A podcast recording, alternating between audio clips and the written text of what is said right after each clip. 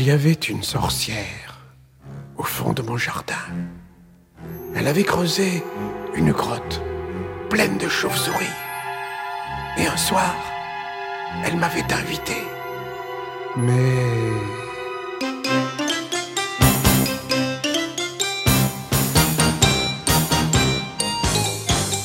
J'ai pas voulu manger la soupe de la sorcière. C'était de la soupe de crapaud. Avec de la bave d'escargot. berk, berk, Et puis des crottes de chameau. berk, berk. Madame la sorcière, j'ai pas faim, j'ai pas faim, je reviendrai demain. Je lui avais dit de partir, mais le lendemain soir, elle m'a invité à nouveau.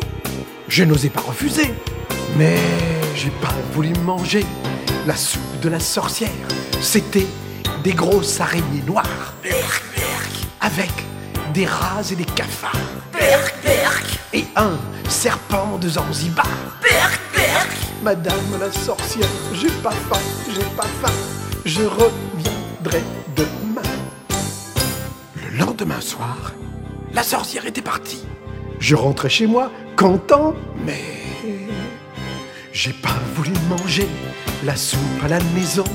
Pourtant, cela sentait très bon. Miam, miam, C'était un délicieux bouillon miam, miam, avec du beurre des potirons.